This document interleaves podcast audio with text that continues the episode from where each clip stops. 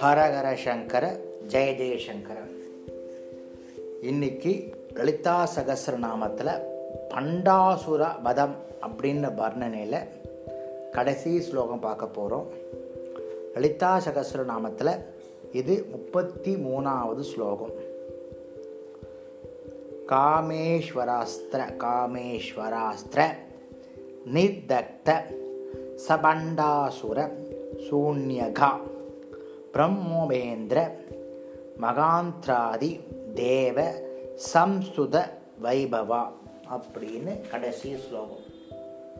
இதில் ரெண்டு நாமாவளி இருக்கு. காமேஸ்வராஸ்திர நிர்தக்த சபண்டாகசுர சூன்யக காமேஸ்வர இறைவன். காமேஸ்வரன். அஸ்திரனா ஆயுதம்.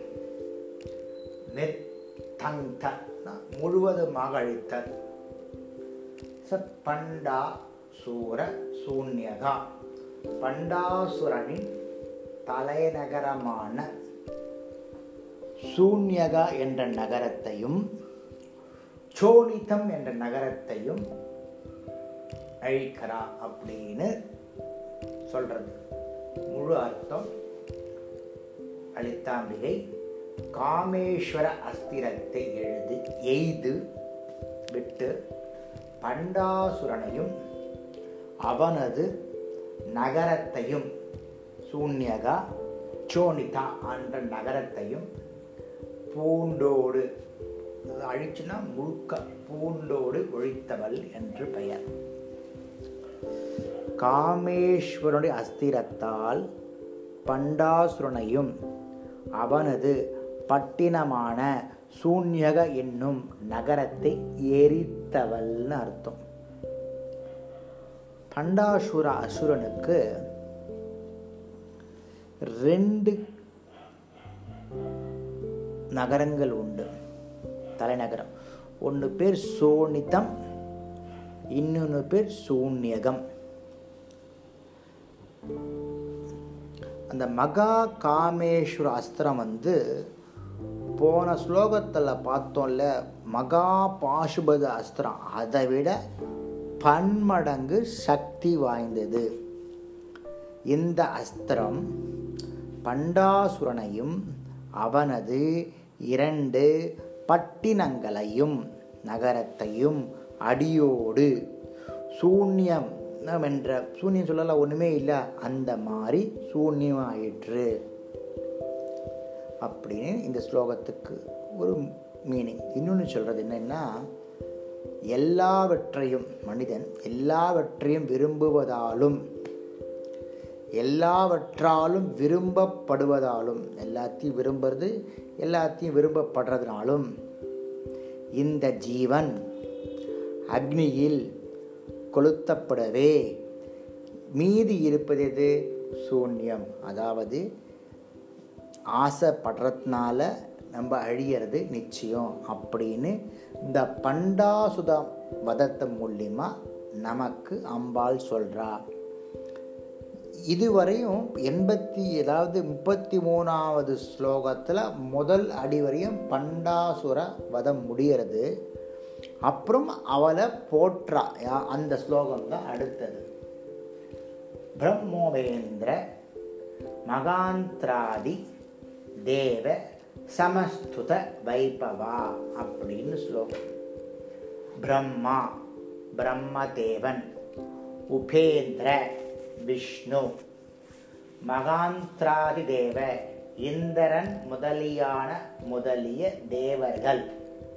சமஸ்துதன புகழ் புகழ்ச்சி வைபவா வீரம் ஆற்றல்.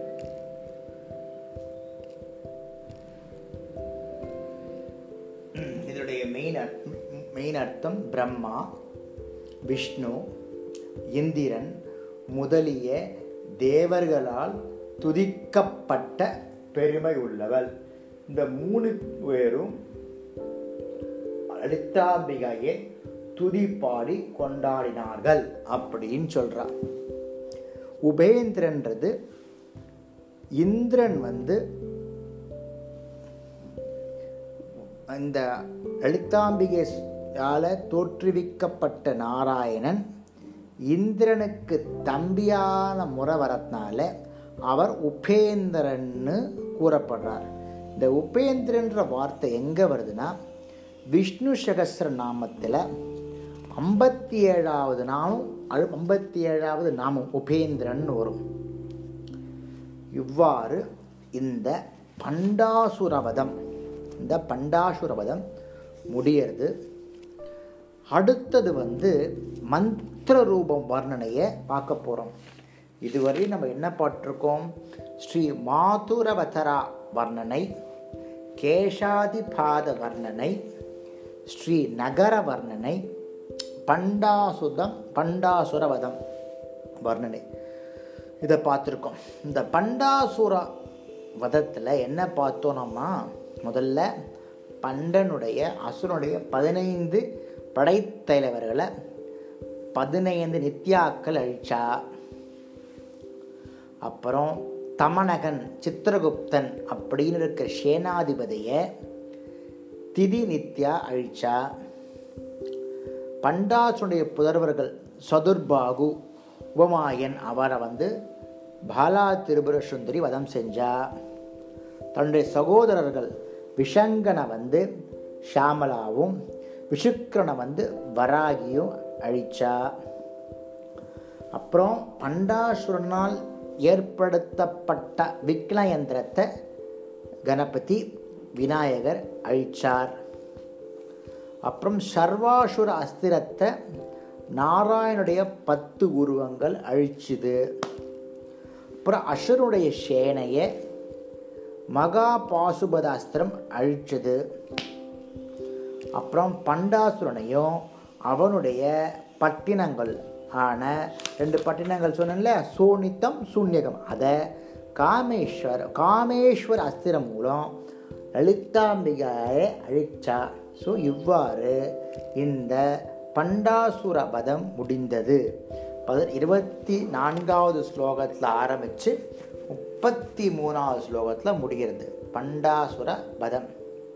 நாளைக்கு முப்பத்தி நாலாவது ஸ்லோகம் மந்திர ரூபம்னு பேர். அது வந்து அம்பாளுடைய மந்திரத்தை பற்றி சொல்ல போகிறது ரொம்ப விசேஷமாக இருக்கும். ஒவ்வொரு ஸ்லோகமும் ஒவ்வொரு மா ரசிக்கலாம் நம்ம. சரியா? ஹரஹர சங்கர ஜெய ஜெயசங்கர்